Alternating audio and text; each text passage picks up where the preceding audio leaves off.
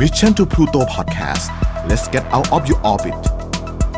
Unlock what you unknown ไม่รู้ไม่เป็นไร แต่รู้ไว้ก็ดี สวัสดีค่ะ คุณอยู่กับแพรวหัสยา และนี่คือ episode ที่ 4 ของ Unlock what you unknown ไม่รู้ไม่เป็นไร แต่รู้ไว้ก็ดีอยู่กับแพรวมา4ตอนแล้วนะคะ วันนี้เนี่ยเราจะมาคุยถึงเรื่องของประเด็น การฆ่าตัวตายในญี่ปุ่น หรือว่า suicide thinking in Japan นะคะอาจจะงงว่าทำไมอยู่ดีๆแพลมาเรื่องนี้ ดูแบบเป็น dark mode หรืออะไรหรือเปล่า จริง ๆ แพลสนใจเรื่องนี้มาสักพักแล้วค่ะ เพราะว่าแพลเคยมีโอกาสได้คุยกับลูกพี่ลูกน้องที่เขาอาศัยอยู่ที่ญี่ปุ่นมาเกือบสิบปี แล้วก็พบว่ามี fact ต่าง ๆ ที่น่าสนใจอยากจะมาแชร์กัน เล่าก่อนว่าน้องแพลคนนี้เนี่ยเป็นลูกพี่ลูกน้องกัน เขาเรียนจบไฮสคูลที่เมืองไทย แล้วเขาก็เหมือนได้ชิงทุนไปอยู่ที่ญี่ปุ่น เรียนจบปริญญาตรีที่ญี่ปุ่นที่เมืองเล็ก ๆ แถบฟุกุโอกะชื่อว่าเบปปุแล้วเสร็จแล้วเขาก็ได้ทดลองหางานทำก็มีโอกาสย้ายไปในหลายเมืองของญี่ปุ่นค่ะ ทั้งโตเกียวโอซาก้านะคะแล้วก็ทำงานในแถบฟุกุโอกะในเมืองที่ ตัวเองเรียนมาแถบๆนั้น เขาก็รู้สึกว่ามันมีความแตกต่างของแต่ละเมืองอยู่ แล้วช่วงหลังๆ มานี้เนี่ยประมาณสักสองปีที่ผ่านมา เขาได้ไปประจำอยู่ที่โตเกียว แล้วเขามีสิ่งหนึ่งที่เขารู้สึกว่ามันคือถ้าพูดตรงๆเนาะมันกวนใจเขามากๆ มันก็คือเรื่องของคนฆ่าตัวตาย ที่เราเคยเห็นข่าวเลยค่ะว่าญี่ปุ่น คนญี่ปุ่นเนี่ยเป็นหนึ่งในชาติที่มีการฆ่าตัวตายกันค่อนข้างเยอะ เราก็จะคิดว่าเออมันเป็นเพราะว่าความเครียด เป็นประเทศที่มีความกดดัน เป็นประเทศที่ต้องแข่งขันสูง ผู้ชายถูกตีตีตราว่าต้องเป็นคนหาเลี้ยงครอบครัวให้ได้นะ คือมันเป็นวัฒนธรรมแบบนี้ที่มีอยู่จริงแพลเคยคุยกับน้องเหมือนกันว่าเขาเครียดกันแบบนี้จริงไหมน้องบอกว่าจริง เวลาเข้าไปทำงานในบริษัทเนี่ยไม่มีการเล่น Facebook ไม่มีการเล่นโทรศัพท์นะคะทำงานคือทำงาน แต่เวลาเขาแฮงเอาท์เนี่ยเขาเต็มที่ หรือถ้าต้องเข้างานเจ็ดโมงครึ่งทุกคนก็จะมาเจ็ดโมงครึ่งหรืออีเวนต์มาก่อนด้วยซ้ำถ้ามาสายเนี่ยเป็นเรื่องประหลาดมาก หรือกระทั่งว่าที่เคยมีข่าวว่าเด็กนักเรียนที่จบใหม่หางานทำไม่ได้แล้วฆ่าตัวตายเนี่ยมันก็มีอยู่เยอะจริง ๆ เหตุผลเป็นเพราะว่าลองคิดดูนะคะ สมมติว่าน้องๆบ้านเราเนี่ยเรียนจบปุ๊บยังหางานทำไม่ได้ ก็ยื่นใบสมัคร สมมติผ่านไปปีหนึ่งยังหางานไม่ได้ เราก็ไม่เป็นไรใช่ไหมคะแล้วก็หางานทำทำฟรีแลนซ์สิ่งอื่นไป หรือว่ารอดูปีหน้าก็ได้ว่าเราพร้อมเมื่อไหร่มีบริษัทรับสมัครเมื่อไหร่ แต่ที่ญี่ปุ่นไม่ได้เลยค่ะเขาจะมีฤดูหางานจะอยู่ช่วงประมาณตั้งแต่ภาคเรียนที่หนึ่ง ของปีสี่หรือว่าปีสุดท้ายจะต้องเริ่มหางานแล้ว แล้วพอภาคเรียนที่ 2 หรือเทอมที่ 2 เนี่ยต้องเมคชัวร์ว่าอยู่หางานทำได้แล้ว เพราะถ้าเลยหรือดูหางานไปแล้วอยู่ยังหางานทำไม่ได้เนี่ยเท่ากับว่าพอเรียนจบปุ๊บจะไม่มีงานทันที แล้วหนึ่งปีที่ว่างไปเนี่ย จะไม่มีอะไรทำมากไปกว่านั้น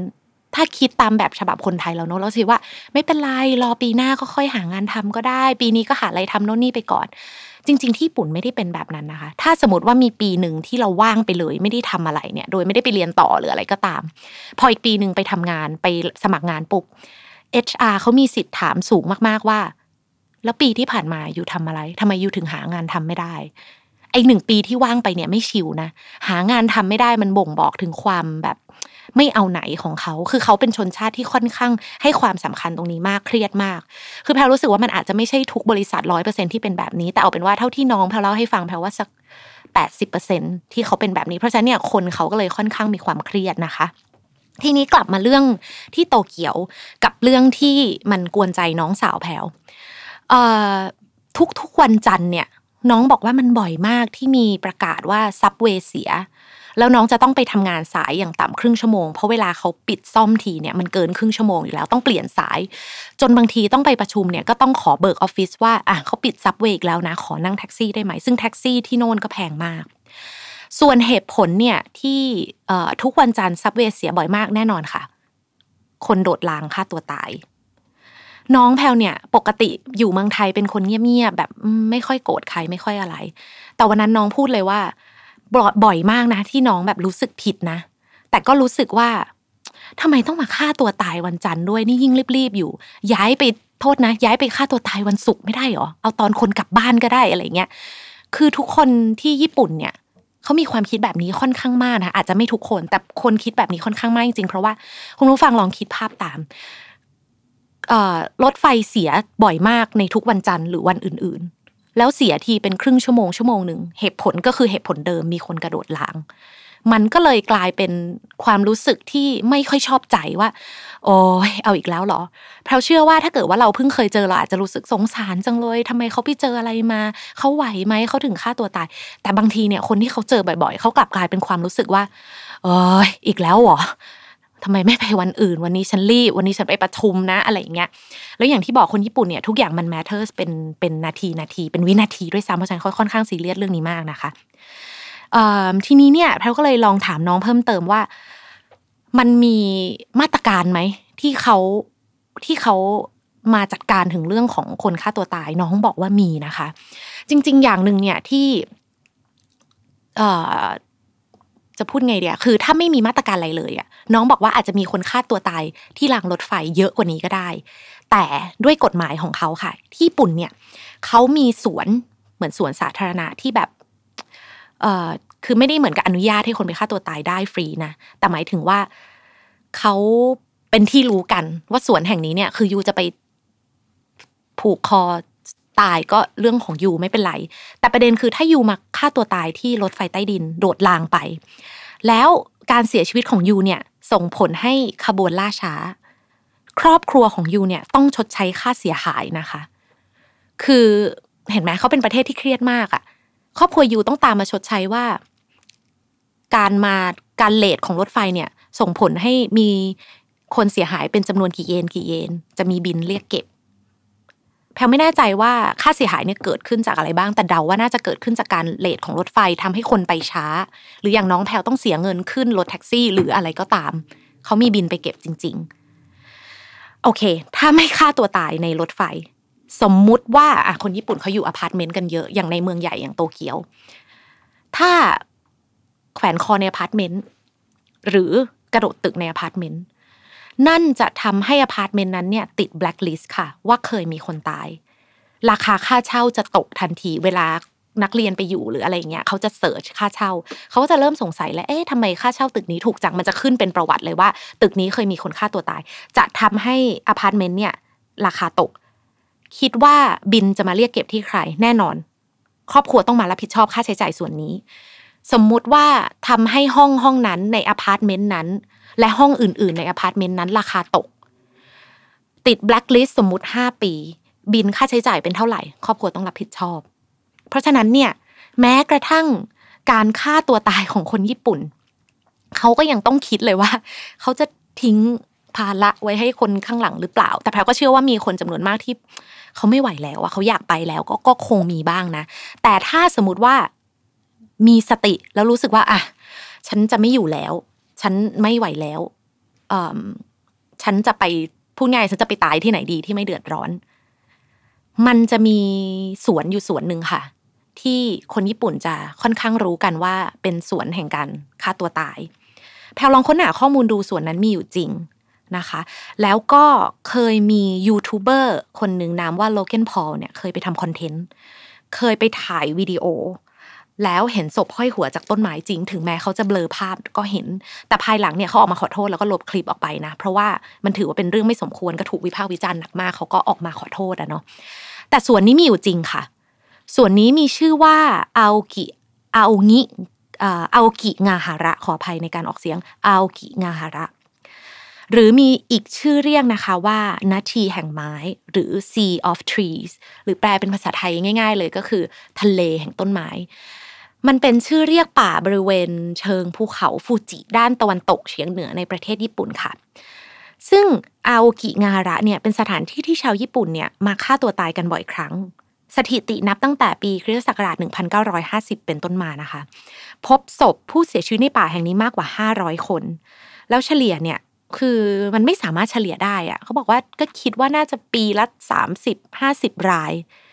แต่ว่าอย่างปี 2002 ก็จะเยอะหน่อยพบร่างผู้เสียชีวิต 78ศพแต่ก็ไม่ได้หมายความว่าเขาเขาเขาอาจจะฆ่าตัวตายมาก่อนหน้านี้แล้วเพิ่งเจอศพหรือเปล่าเพราะว่าป่าค่อนข้างรกมาก ๆ แล้วในป่าเนี่ยจะมีป้ายทั้งภาษาอังกฤษและภาษาญี่ปุ่นที่มีเนื้อหาเกลี้ยกล่อมให้เปลี่ยนใจ คือเหมือนกับถ้าคนอยู่ใน stage สุดท้ายของชีวิต แล้วถ้ามันมีป้ายอะไรมีข้อความอะไรที่อาจจะสามารถดึงเขาขึ้นมาได้ ก็ คือรัฐบาลเขาก็ยังพยายามทำหรือคนท้องถิ่นแถวนั้นเขาก็ยังพยายามแบบเหมือนช่วย ไม่อยากให้คนฆ่าตัวตายนะคะ มันมีตำนานเยอะมากๆเกี่ยวกับความเชื่อต่างๆ เกี่ยวกับสถานที่แห่งนี้ค่ะว่า เป็นที่สิงสถิตของเหล่าแบบพูดผีปีศาจมีความเชื่อว่าป่าอย่างนี้มีวิญญาณต้นไม้ หรือว่าที่เรียกว่าโคดามะในภาษาญี่ปุ่นเนี่ยสิงสถิตอยู่ซึ่งเหล่าวิญญาณของต้นไม้เนี่ยจะดูดเอาพลังงานชีวิตจากผู้เสียชีวิตกลับคืนเป็นพลังแห่งป่า เพื่อต้านภัยธรรมชาติและต้านภัยของมนุษย์ อันนี้คือตำนานนะ ทีนี้เนี่ยพื้นป่าส่วนใหญ่เนี่ยค่อนข้างค่อนข้างเป็น sea of trees เลยอะคือเป็นหินภูเขาไฟ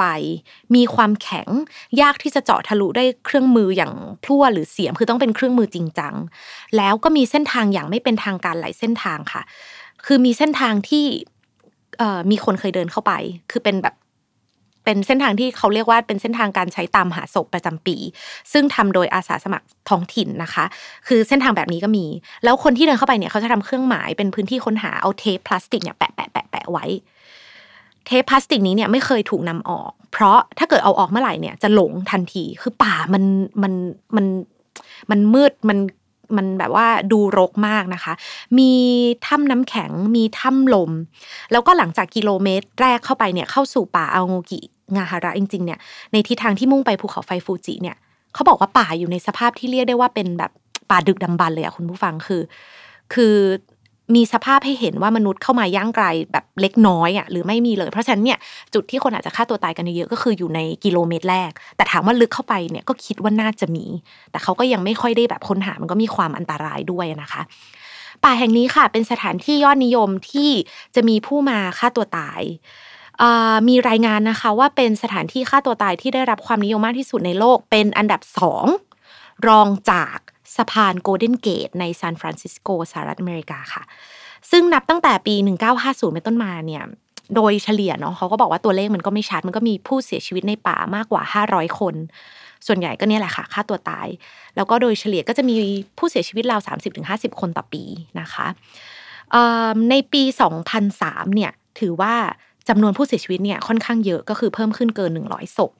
แล้วก็ปัจจุบันเนี่ยรัฐบาลท้องถิ่นเขาก็พยายามหยุดการเผยแพร่จำนวนผู้เสียชีวิต แล้วก็ความพยายามที่ที่ที่จะสร้างความสัมพันธ์ระหว่างสวนหรือป่าแห่งนี้เนี่ยกับการฆ่าตัวตายคือเขาไม่อยากไม่อยากบอกคนให้รู้มากนัก เพราะรู้สึกว่าเดี๋ยวมันจะเป็นการกระตุ้นให้คนแบบอยากไป อยากฆ่าตัวตายหรือเปล่า เพราะฉะนั้นคุณผู้ฟังที่ฟังพาอยู่ตอนนี้ก็ฟังเสร็จแล้วก็ลืมไปเลยแล้วกันนะคะ เราก็ไม่รู้เรื่องนี้เราจะไม่เออไม่ได้อยากกระตุ้นอะไรนะคะ แล้วก็อย่างที่บอกก็จะมีตัวอักษรต่างๆ ที่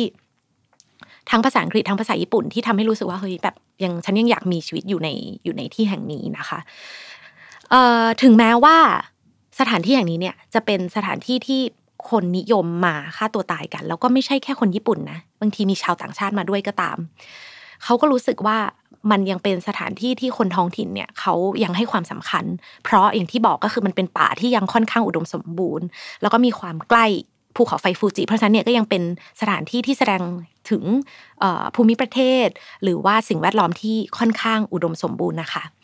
ทีนี้มาพูดถึงเรื่องของ tradition หรือวัฒนธรรมของ suicide หรือฆ่าตัวตายในญี่ปุ่นกันบ้าง จริง ๆ ต้องบอกว่าวัฒนธรรมการฆ่าตัวตายของญี่ปุ่นเนี่ยมันมีมาอย่างยาวนานนะที่ต้องใช้คำว่าวัฒนธรรมเนี่ยเพราะว่าคุณผู้ฟังเคยได้ยินคำว่าฮาราคิริจากซามูไรญี่ปุ่นไหมคะที่เขาเอามีดเนี่ยวนเป็นท้องตัวเองแบบวนเข้าไปในท้องตัวเองให้ตาย หลังจากที่ต้องการจะแสดงสปิริตหรือแสดงความรับผิดชอบในอะไรบางอย่างของคนที่เป็นนักรบหรือซามูไรจริงๆเนี่ยคำคำนี้เนี่ยมีคำเรียกอีกหนึ่งคำนะคะ ก็คือเซปุกุ เซปุกุเป็นอีกหนึ่งคำเรียกของฮาราคิริแต่เซปุกุเนี่ยเป็นภาษาที่ค่อนข้างท้องถิ่นกว่านะคะเซปุกุเนี่ยเป็น action ของการแสดงความเคารพตัวเอง แสดงความรับผิดชอบของซามูไร ย้อนกลับไปในยุคโอ้โห เป็นหลายร้อยปีนะคะ ซึ่งมันก็เลยทำให้ความคิดเนี้ยความเชื่อนี้เนี่ย ว่ากันว่าส่งต่อถึงคนรุ่นปัจจุบัน เหมือนกับคนรุ่นก่อนเวลาทำอะไรผิดทำอะไรไม่ดี หรือต้องการแสดงความรับผิดชอบ เขาจะฮาราคีรีตัวเองหรือเซปปุกุตัวเองเพื่อเป็นการแบบบอกว่าฉันมีศักดิ์ศรีนะ คือแบบยอมตายแต่ไม่ยอมเสียศักดิ์ศรีก็เหมือนคนยุคนี้ที่เขารู้สึกว่าเรื่องศักดิ์ศรีมันเป็นเรื่องใหญ่มาก ถ้ามันเกิดเรื่องอะไรขึ้น ยกตัวอย่างนะคะสมมติโดนไล่ออกจากงาน หรือไม่ประสบความสำเร็จในชีวิตขนาดหนักเขารู้สึกว่าเขาอยู่ไม่ได้ เขาเขา เขายอมไปซะดีกว่า ก็เลยมีความเชื่อว่าไอความเชื่อของซามูไรในยุคก่อนเนี่ยที่เป็นต้นกำเนิดของชาวญี่ปุ่นเนี่ยเป็นร้อยปีมันส่งผลต่อคนญี่ปุ่นในยุคนี้ ก็เลยทำให้เขาเป็นคนที่มีความคิดเยอะ รับผิดชอบชีวิตแลกด้วยชีวิตนะคะ คือมันเลยเป็นความเชื่อที่มาแบบนี้ ก็เลยใช้คำว่าเป็นวัฒนธรรมการฆ่าตัวตาย ต่อมาค่ะ เมื่อกี้พลบอกว่าป่าแห่งนี้เนี่ยมีคนฆ่าตัวตายเป็นอันดับสองรองจากสะพานโกลเด้นเกตใช่ไหมคะ ถ้าพูดถึงอัตราการฆ่าตัวตายที่สูงที่สุดในโลกเนี่ยจริง ๆ ญี่ปุ่นอาจจะได้ไม่ได้สูงที่สุดในโลกนะ แต่ว่าเป็น one off หรือว่าเป็นหนึ่งในประเทศที่มีการฆ่าตัวตายสูงที่สุด ตั้งแต่เขามีการเก็บสถิตินะคะ ตั้งแต่ปี 2009 เนี่ย เปอร์เซ็นต์มันเพิ่มขึ้นเรื่อยๆ เพิ่มขึ้นมาสัก 15%จากปีก่อนหน้านั้น เขาก็เลยคิดว่ามันน่าจะเป็นในเรื่องเกี่ยวกับ financial หรือว่าเรื่องของการเงินเศรษฐกิจ ในปี 2009 มาจนถึงปี 2011 ที่อาจจะไม่ค่อยดีเท่าไหร่นักทำให้คนเนี่ยสูญเสียงานตกงานก็มีผลต่อการฆ่าตัวตาย แต่ก็เป็นเรื่องที่น่ายินดีนะคะว่า พอเวลาผ่านไป จนถึงยุคนี้เนี่ยล่าสุดเขามีการเก็บสถิติในปี 2019 ค่ะ ปี 2019 เนี่ยรัฐมนตรีของเขาออกมาให้ข้อมูลบอกว่า ถือว่าเป็นปีที่ 10 ที่อัตราการฆ่าตัวตายของคนญี่ปุ่นเนี่ยลดลงอย่างต่อเนื่อง ตอนนี้เนี่ยอยู่ที่ประมาณ 881 คนเพราะว่าถ้าย้อนกลับไปในปี 2009 อย่างที่บอกเนี่ยอัตราคนฆ่าตัวตายเขาไม่ได้บอก เลขมานะ แต่ว่าก็คือค่อนข้างเยอะ จนตอนนี้เนี่ยปีที่แล้วเนี่ยลดลงมา 881 คน เหลือ 881 คน ก็เท่านับเท่ากับว่าเป็นเป็นตัวเลขที่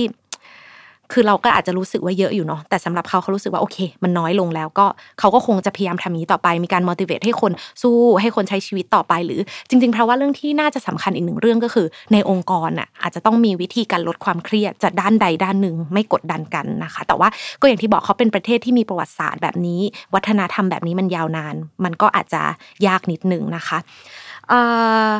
ยังมีเรื่องราวของป่าแห่งนี้ที่น่าสนใจอีกค่ะ เขาบอกว่า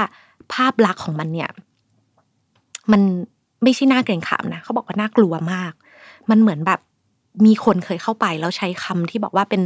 เป็นความรู้สึกของความเว้งว้าง อ้างว้างเดียวดาย แล้วก็เงียบสุดๆ แม้กระทั่งการหายใจเข้าแบบ แค่นี้เนี่ยเขาบอกว่าถ้าอยู่ในป่านี้เนี่ยจะรู้สึกเหมือนเป็นการคำรามออกมาได้เลยนะคะ แล้วนอกจากนี้เนี่ยไม่ใช่ว่าคนญี่ปุ่นเนี่ยเรื่องเข้าไปฆ่าตัวตายแบบนั้น หรือว่า ผูกคออย่างเดียวนะ จริง ๆ มีการใช้ยาพิษหรือว่าการใช้ยาเสพติดที่เกินขนาด ก็เป็นต้นเหตุทำให้มีการเสียชีวิตได้เหมือนกันสำหรับคนญี่ปุ่นค่ะ เรื่องราวของป่าแห่งนี้ไม่หมดแต่เพียงเท่านี้นะคะ ไม่ใช่ว่าทุกคนที่เข้าไปข้างในเนี่ยต้องการจะฆ่าตัวตายคุณผู้ฟังเชื่อไหมว่าถึงแม้เราจะบอกว่าป่าแห่งนี้มันน่ากลัวแค่ไหน แต่มันก็มีคนที่เข้าไป เพื่อไปตั้งแคมป์ด้วยนะ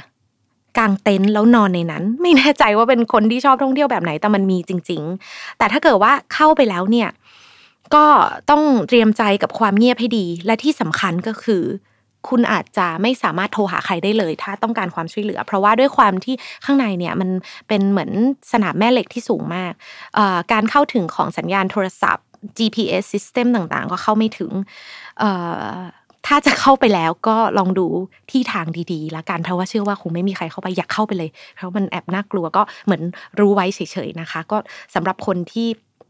อืมคือถามว่ามีไหมมันก็มันก็มีเนาะแต่ก็ไม่ได้อยากให้ให้เข้าไปนะคะ เอาละนี่คือเรื่องราวทั้งหมดเรื่องราวที่น่าสนใจเกี่ยวกับการฆ่าตัวตายในประเทศญี่ปุ่น แล้วก็สวนที่ยอดฮิตในการเข้าไปฆ่าตัวตายของเขา คือที่อยากเล่าให้ฟังเนี่ยเพราะรู้สึกว่าเรื่องวัฒนธรรมมันค่อนข้างมีความแตกต่างจากบ้านเรามาก เขาไม่ได้คิดเหมือนเราอะคือแบบบางทีแพลรู้สึกว่ามันน่าเศร้าเหมือนกันว่า ฉันจะฆ่าตัวตาย ฉันไม่เอาอะไรแล้ว ฉันยังต้องคิดเผื่อคนเรื่องหลังอีกเหรอ ฉันยังต้องคิดถึงว่าจะมีบินมาเรียกเก็บครอบครัว ฉันหรือเปล่าหรออะไรเงี้ย มันก็ฟังดูค่อนข้างน่าเศร้าเหมือนกันนะคะ เอาละก็ฟังไว้เป็นข้อมูลที่น่ารู้แล้วกันนะคะ กับ Unlock What You Unknown ไม่รู้ไม่เป็นไร แต่รู้ไว้ก็ดี เก็บเอาไว้คุยเป็นข้อมูลกับเพื่อนๆ แล้วกันนะคะ ฟังกันได้ค่ะที่ Mission to Pluto นะคะ ทาง Spotify YouTube Apple Podcast Podbeans แล้วก็ SoundCloud เจอกันกับแพรวหัสยาได้ทุกวันจันทร์นะคะ วันนี้บายบายเช่นเคยค่ะ Mission to Pluto Podcast let's get out of your orbit Unlock what you unknown ไม่รู้ไม่เป็นไร แต่รู้ไว้ก็ดี